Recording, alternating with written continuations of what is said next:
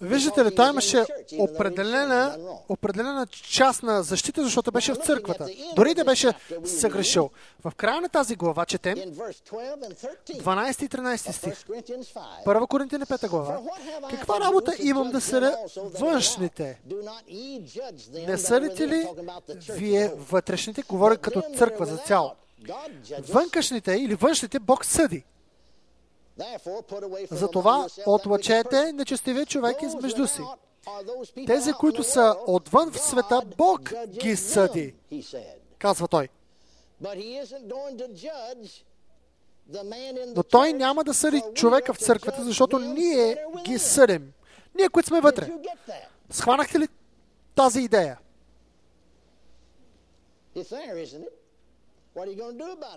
Сега, какво ще кажем? Че това не е истина ли? Тези, тези стихове, ако не са истина, тогава и останалата част от Библията не е истина. Може да хвърлим цялата Библия. Църквата е наставлявана да отлъчи тези, които продължават да, грехат, да грешат. Да ги предаде на Сатана за разрушението на плътта им. Когато ние се съберем, вие се съберете с моя дух, в силата на Господа Исуса. В името на Господа Исуса да предадем, говорим за църквата, говорим за църквата, не е само един човек, църквата. Да, ги, да предадем такъв човек на Сатана за погубване на плътта, за да бъде спасен духа му в деня на Господа Исуса. Ако ние имахме новозаветната дисциплина, щяхме да разрешим много от нашите проблеми. Помня си един пастор в Тексас преди години, беше пастор да.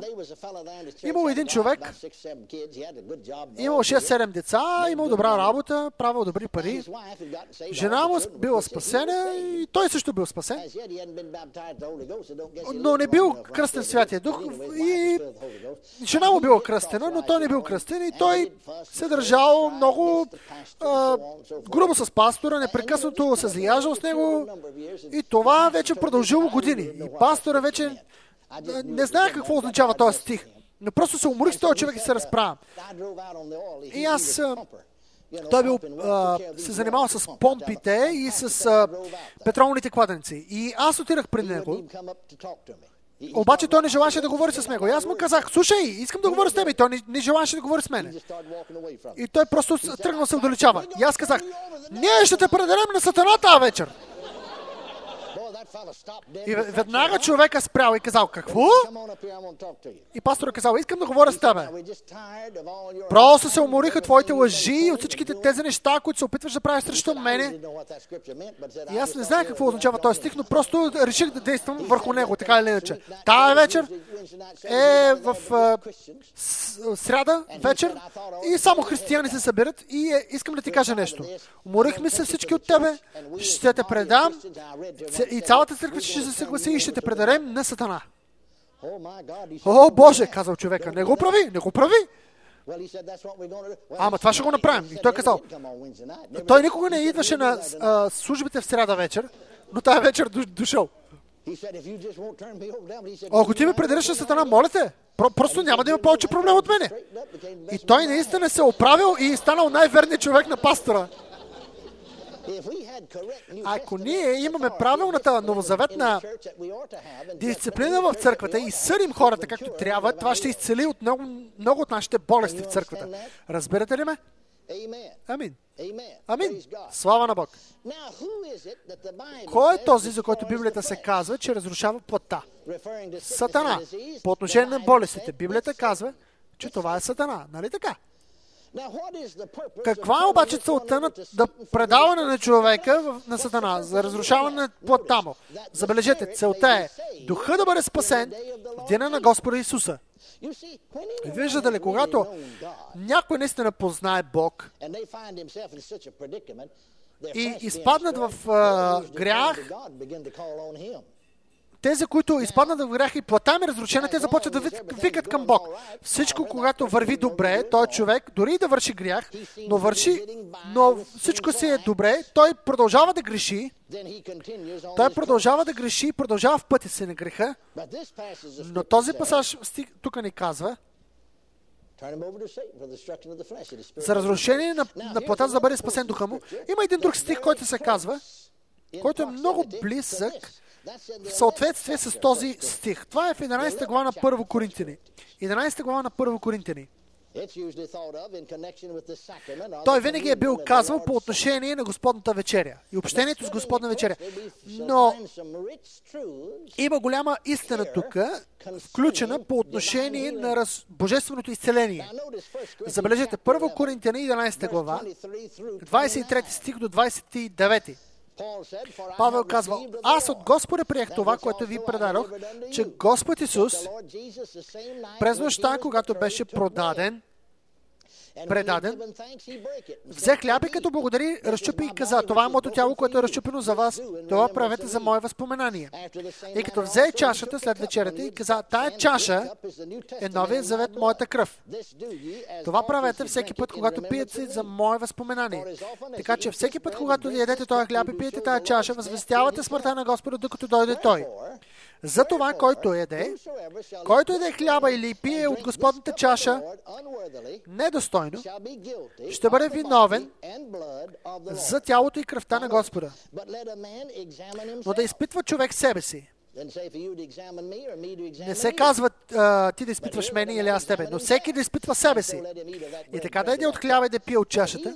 Този, който еде и пие без да разпознава, т.е. недостойно, недостойно, той пие и яде осъждение на себе си. Гръцката дума тук, проклинане, може да се каже също и, и осъждение, осъждане. Християните, които ядат и пият недостойно,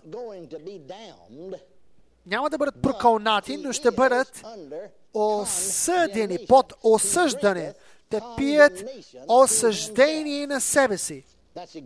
Това е точно какво, каквото се казва на гръцки язик в Новия Завет. Знаете, че Новия Завет е написан на гръцки язик. Искам също да забележите това. Превода на Кинг Джеймс, 29 стих осъждане на себе си. 32 стих също се казва. Но когато биваме съдени от Господа, с това се наказваме, за да не бъдем осъдени. Виждате ли думата осъдени тук? Същата дума осъдени и в 29 стих е има осъдени. Същата гръцка дума. Заедно със света. Осъдени. Осъдени. Това е което на гръцки язик означава. Той пие осъждане на себе си. Осъждение на себе си осъждане на себе си. Забележете,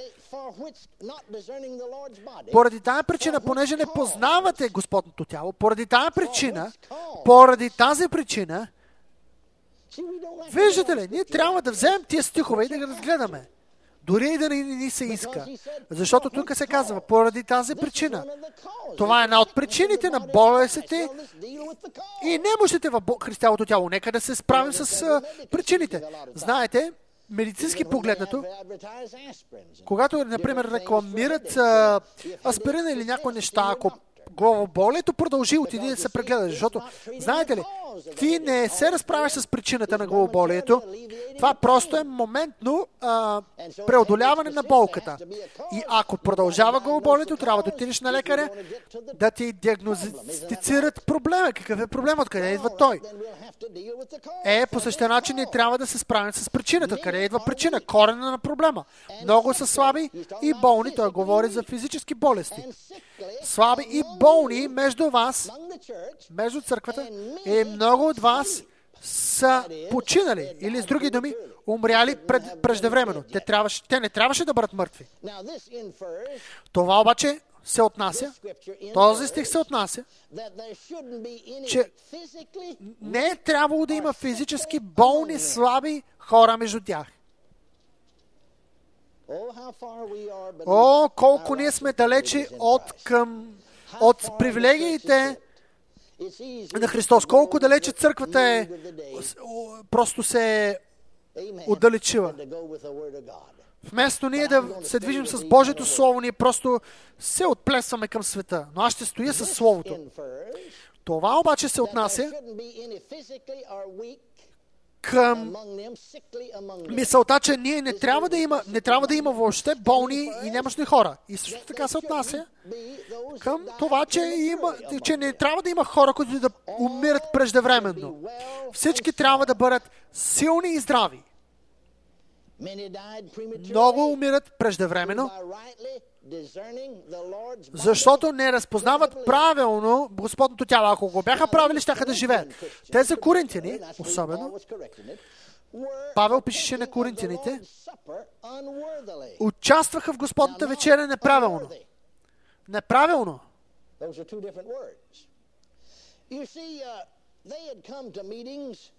Идват на събрания, Вижте какво се казва. Брате мои, когато се събирате заедно, чакайте си един друг. Ако някой е гладен, нека да иде от дома си. За да не влизате под осъждение. Защото, вижте, 20 стих. Когато се събирате заедно на едно място, това не е време за ядене на Господната вечеря. Не е събиране на тази цел, защото всеки, който еде, яде един пред друг. И един е гладен, другия пък се напива. Те пиеха толкова много вино, че се опиваха. Това е за което говори. Маниера по начина и начина по който вземаха Господната вечеря беше абсолютно неправилен. Ядяха и пиеха осъждение на себе си думата недостойни, недостойнство, маниера по, и начина по който взимаха участие Господните вечера беше недостоен. Ние трябва да бъдем внимателни към тези неща. Също така е истина, маниера и начина по който те вършиха. Виждате ли? Техният маниер беше абсолютно неправилен. Маниера на а, извършване на Господната вечеря беше неправилен. И също така, те не разпознаваха правилно Господното тяло. Затова, брате мои, когато се съберете заедно, чакате си един друг. А ако някой е гладен, нека да иде вкъщи. За да не се съберете заедно за наказание, осъждение. И всичко останало ще подрея, когато дойда. Сега, ако ние не върш, изв... взимаме Господната вечера правилно, ние навличаме осъждение върху себе си. Павел казва, че някои са болни и слаби и са умрели преждевременно, понеже не са взимали правилно Господното тяло и Господната кръв. Тук има двустранно приложение. На първо място, когато те взимаха общение с хляба, те не разпознаваха, че това е неговото разчупено тяло, неговото тяло разчупено за тях. Те се мислеха, че ами това е просто парче хляб. Виждате ли, приятели? Физическото тяло, физическото тяло на Исус беше разчупено. С неговите рани ние сме изцелени. Неговата кръв, кръв беше проляна за упрощение на греховете. Алелуя! И така, те вземаха хляба и когато вземаха хляба, те не разпознаваха нещата. Те трябваше да видят и да забележат и да повярват, че те го взимат за себе си. Това, което Господ беше извършил за тях. Да, да разпознаят, че с Неговите рани те са изцелени. А ако те не разпознаваха това, щяха да бъдат все още слаби, щяха да бъдат немощни и болни и да умират преждевременно. Дори и да вземаха участие в Господната вечеря. И това е което се случва.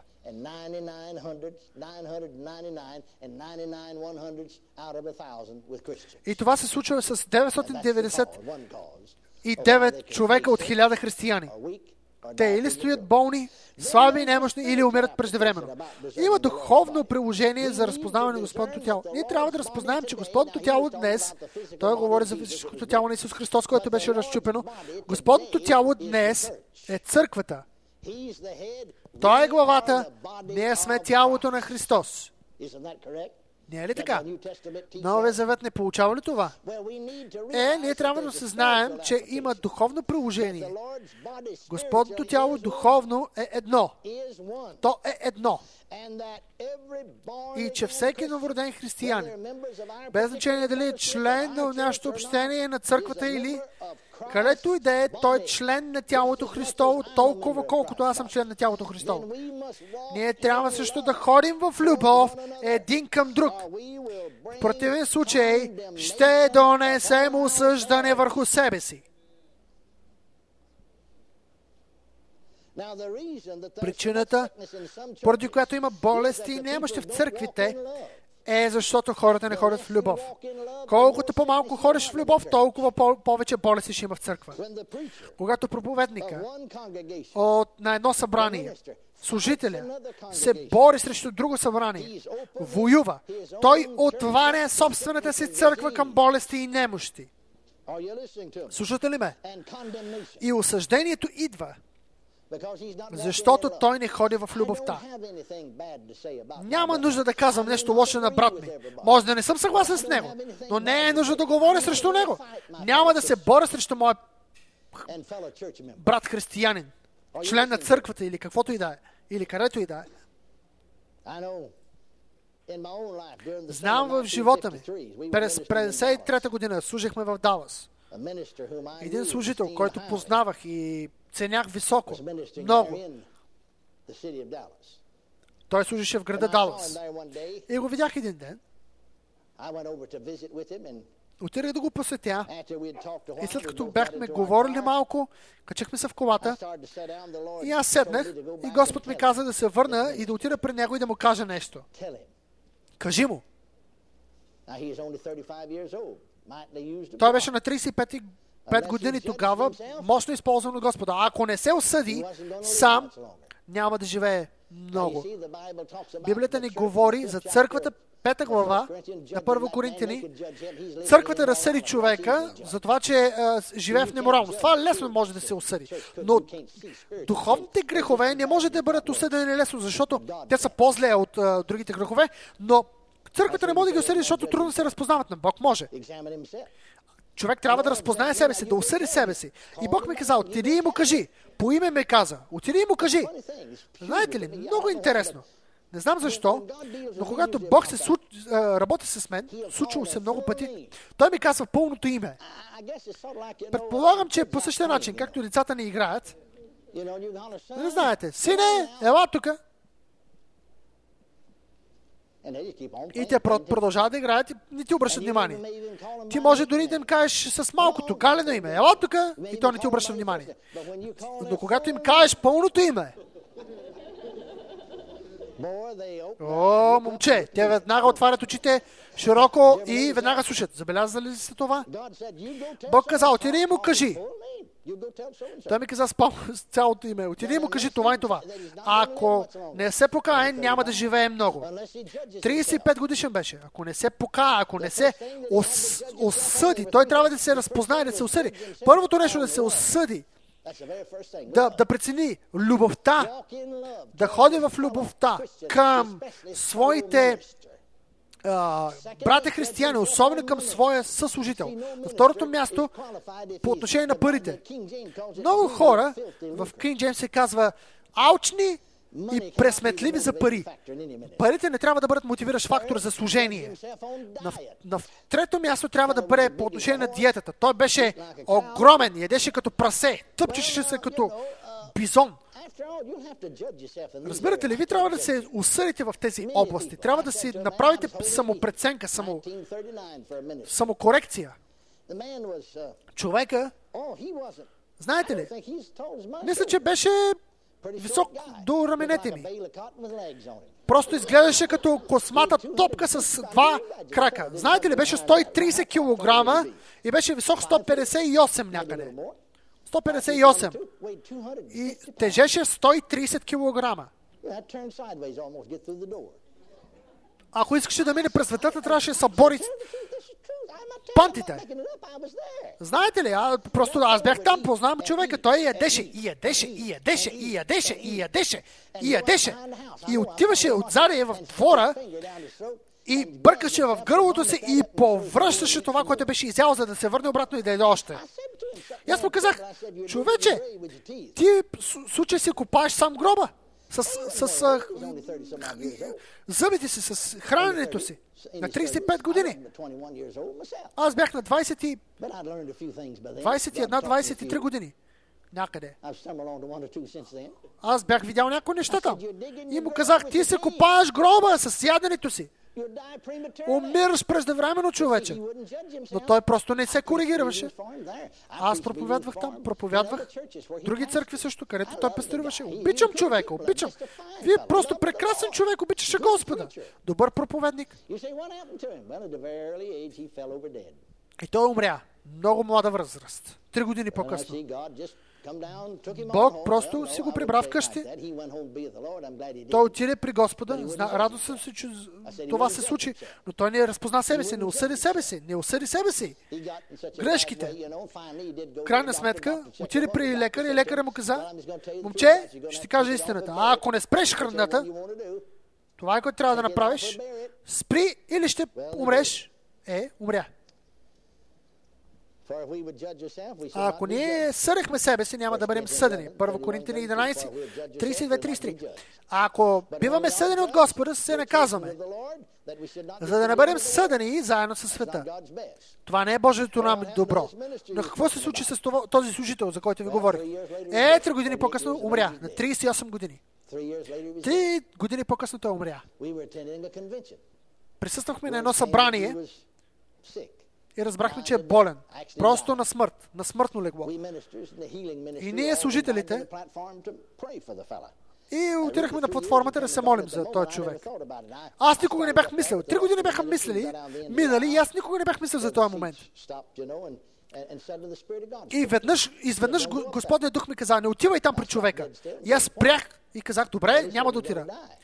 И Господ, Господ ми каза, той ще умре, не се моли. Той ще умре. Защо, Господи? Защото е на 38 години. В крайна сметка не сме в изцелително служение. Аз съм виждал хора, които са били изцелявани, слепи проглеждат, глухи прочуват. И той ми каза, той не осъди себе си. Така че аз го осъдих, представи го на Сатана, за да бъде разрушен на тялото му, за да бъде избавен духа му. И аз се обърнах и не се молих за него.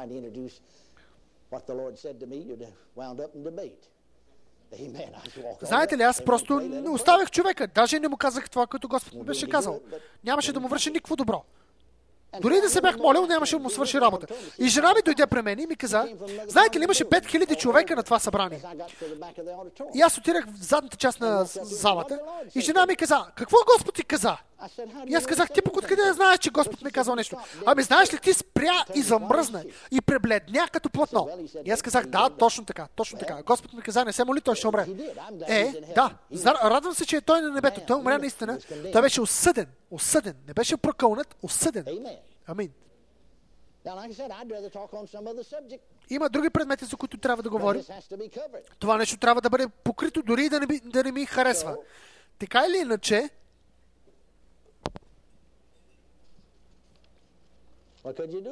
Какво може да направим по този въпрос? Е, аз не мога да го съдя вместо себе си. И той не може да съди мене, аз трябва да го направя. Българският превод се казва разпознавам, но оригиналният превод означава съди сами себе си 31 стих, 1 Коринтина 11 глава. Неговата воля беше да осъди човека си. Вижте хората в Коринт. Искаш да кажеш, че Божията съвършена воля е тия хора в Коринт, да бъдат слаби, болни и да умрат преждевременно? Не. Искаш да кажеш, че Божията съвършена воля е за този младеж човек на 38 години да умре в средата на силите си добър служител? Не, не беше Божията воля. Божията воля ли беше тия хора в Коринт, както казах, да бъдат болни, слаби, немощи? Не, не беше. Беше Божията воля да осъдят себе си и да ходят в Божието съвършено здраве, това, което той беше осигурил на кръста. Може ли да кажете амин? Амин. Слава на Бог. Ще ви кажа как го научих. Аз не винаги съм го знал това нещо. Аз просто търсех божественото изцеление в Библията. Аз съм проповядал това нещо и съм искал всички хора да бъдат изцелени. И Бог също иска всички хора да бъдат изцелени. Първият път обаче, когато Господ ми каза, 51 година, да направя историята малко по-кратка, един човек, който беше на около 30 години, умираше от рак. Той дойде в църква и той пастор ми каза, Брат Хеген, молил ли сте за него? И аз казах, не, не съм полагал ръце на него. Не, молил съм се, като че ли, но а, не съм полагал ръце. Ами, чудя се дали Господ ще ти покаже нещо. Положи ръце на него, за да разберем. Процес на времето обаче, заедно с друг, друг служител, положих ръце върху него. И докато полагах ръце, аз се затворих очите да се моля. И почувствах една ръка, почувствах една ръка, която се сложи върху моята ръка, моите две ръце. И аз се казах, ами, може би, може би съм твърде много натиснал главата му, така че той се е сложил ръката на моите ръце. Аз се затворих очите отново и почувствах тая ръка отново да се слага върху моите ръце. Три пъти. Аз не видях ръка, но почувствах ръка, как взе моите ръце и ги махна от главата му. Не видях нищо, но почувствах една ръка, която се сложи върху моите ръце и просто свали ръцете му от главата му. И аз се молех на английски язик с главата си, но вътре в духа ми, виждате ли, духът на Господа е вътре. Той е. Той е. Почувствах тези думи. Той е. И аз му казах, Господи, защо махна ръцете му от него? Защото той ще умре. Каза Господ. Не се моли за него. Господи, защо ще умре? Той е на почти 40 години. Ти каза, че човек ще живее 70-80 години и ще го задоволиш с дълъг живот. Нали така? И той каза, Господ ми каза, сега, аз не знаех тези неща, но аз ги проверих по-късно, защото искам да проверявам нещата. Естествено, знаех, че Господ е прав, но искам да ги проверявам нещата. Чакам го 30 години. 30 години да се осъди и да, се, а, да спре греха, който върши. Той е бил спасен, Господ ми каза, когато беше на 13 години. Сега на 43 вече. Чакам го вече 30 години да се осъди и да премахне греха, да прекрати греха, който върши. Аз го изцелих дори веднъж от щупен, а, щупен гръб. Гърба му беше щупен. Той живееше в прелюбодейство с една жена и сестра му е в служение. И аз попитах Господи, кога ще умре? И той ми каза от един до три дена. И аз казах на сестрата и тя каза, да, верно е, той беше изцелен, обаче стави жена си и започна да живее с друга жена и никога не е живеел правилно. Сега, това не беше Божието най-добро, но знаете ли, Божията милост чакаше човека 30 години да прекрати греха. Помислете се за Неговата благодат и милост. Помислете се за Неговото търпение. И това не е Божието най-добро. Божието най-добро е да усъдим себе си, да живеем правилно, да, жив... да придобием Божието обещание и да живеем дълъг живот. Но когато се съдя, Господ казва, оставете го на сатана за разрушение на тялото, за да бъде духа му спасен деня на Господа Исуса. Остави го. Няма по-добро време да умре сега. Сега е най-доброто време. Аз не казах на човека нищо. Просто си продължих да се моля. Нищо не му казах. Неговият пастор, който също е, между другото, Зет, ме попита по-късно. Господ каза ли ти нещо? Да, той ще умре от един до три дена. И аз му казах останалата част на историята. Аз и жена ми напуснахме. Това беше събота вечер. Трябваше да отидем в Тексас на друго събрание. Следващия ден, който беше неделя, той човек имаше тумор в uh, белия си дроб. Лекаря отишъл да вечеря с него? Събота вечерта, същия ден. И той казал, докторе, какво ще става с мене? Кога ще умра? И той му казал, слушай, следващите 6 месеца няма да умреш а, просто ние работим непрекъснато, може би ще намерим някакво лекарство. Не се притеснявай. Следващите 6 месеца не, не се очаква да умре. И човек е казал, знаеш ли, тази вечер 10.20 аз отивам при Господ. И всички хора си казали, ами той леко се изгубил ума. Може би, защото е болен. Знаете ли, че 10.20 същата вечер той почина и отишъл при Господа? Това не е било Божието най-добро, но е по-добро, отколкото да отиде в ада, нали? И той стои сега горе и вика по улиците на, направени с злато, за да не бъде осъден заедно с света. Това беше първото ми преживяване. Аз а, съм се молил хиляди, за хиляди хора. За три години. Хиляди хора. За период от три години. Ти може се молиш за много хора на едно събрание. Не се беше случило това нещо. Тези три случаи. Но това, бяха, това са екстремни случаи, които ви казвам. И молих се за един пастор, молих се с него за неговия баща, 66-67 години. И отново тогава се сблъсках с този случай. Духът на Господа ми каза да не се моля за изцеление. И аз казах, Казах, Господи, защо не мога да се моля за Неговото изцеление? Обещано е 60, 70, 80 години, а той е на 66. 67 години, може би, вече беше. И Господ ми каза, чакам го вече 37 години да се откаже от греха и да живее правилно. Той е новороден, когато беше на 30 години, той беше новороден. Сега е на 66-67.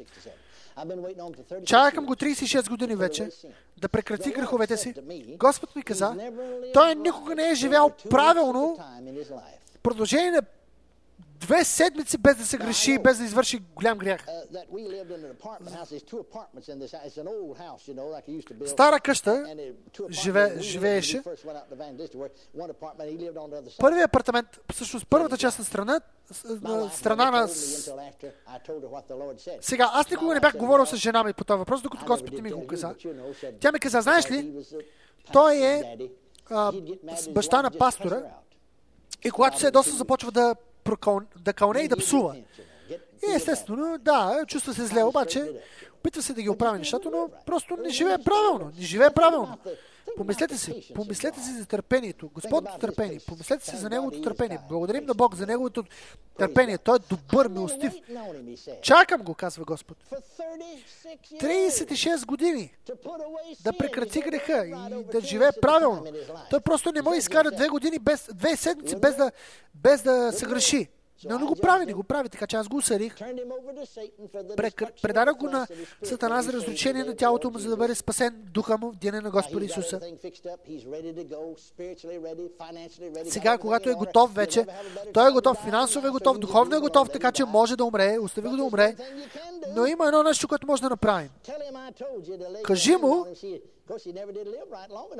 Кажи му, че ще положиш ръце върху него, за да приеме Светия Дух. Той, е живял, той не е живял правилно и не е можел да приеме Светия Дух.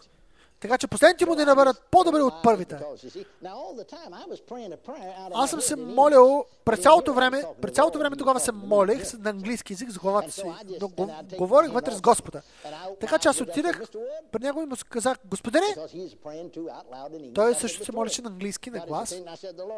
Господ току-що ми каза, че ще ти положи ръце. Не му казах останалата част. Ще положи ръце върху тебе и ти ще бъдеш изпълнен със Святия Дух. И последните дни ще бъдат по-добри от твоите първи. И просто докоснах челото му с ръцете си. И той започна веднага да говори на други езици. И аз го оставях там седнал на леглото, пейки и говорейки на други езици. И те ми казаха по-късно, трябваше да напусна веднага, за да отида на друго съжително събрание. И те ми казаха по-късно, че той седял на леглото три дена и три нощи, молейки се и пейки на езици. На езици. И просто е имал славно преживяване с Господа и веднага се отишъл след това. Това не е било Божието най-добро, но определено е било по-добро от отиване в Ата, нали? Слушате ли ме? Така че периодично това са естрегни случаи. Обаче се случва. Да, Солото е написано. Слушате ли ме? Понякога се молиш продължение на няколко години за стотици хора, преди да имаш такова преживяване. Има няколко причини поради това. В този случай, например, тези неща стават, защото тези хора не се осъждат. Така че Господ ги съди.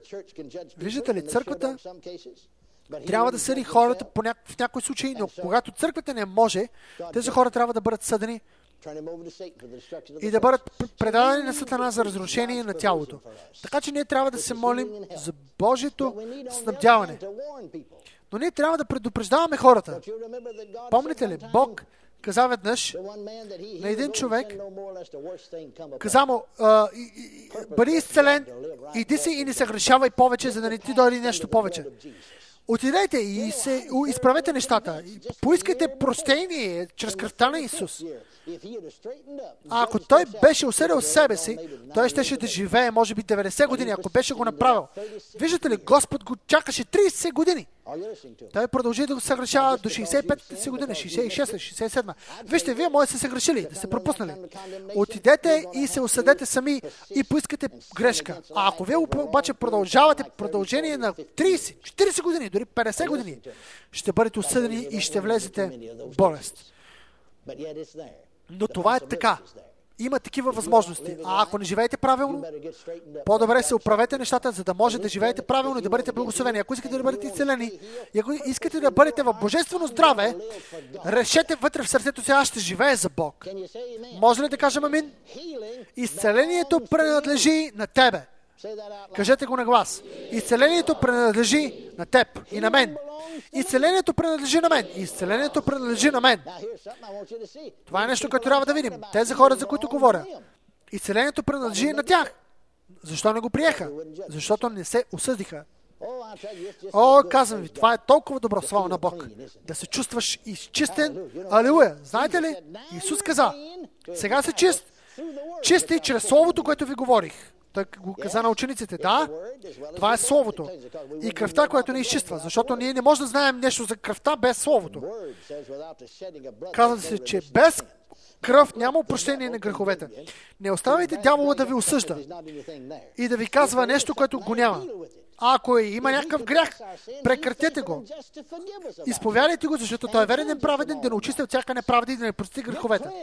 Изчистете се и упростени бъдете и отидете на място на изцеление. Може ли да кажете амин? Казах, може ли да кажете амин? Благодарим ти, Господи Исусе. Благословено да бъде името на Господа. Слава на Неговото свят.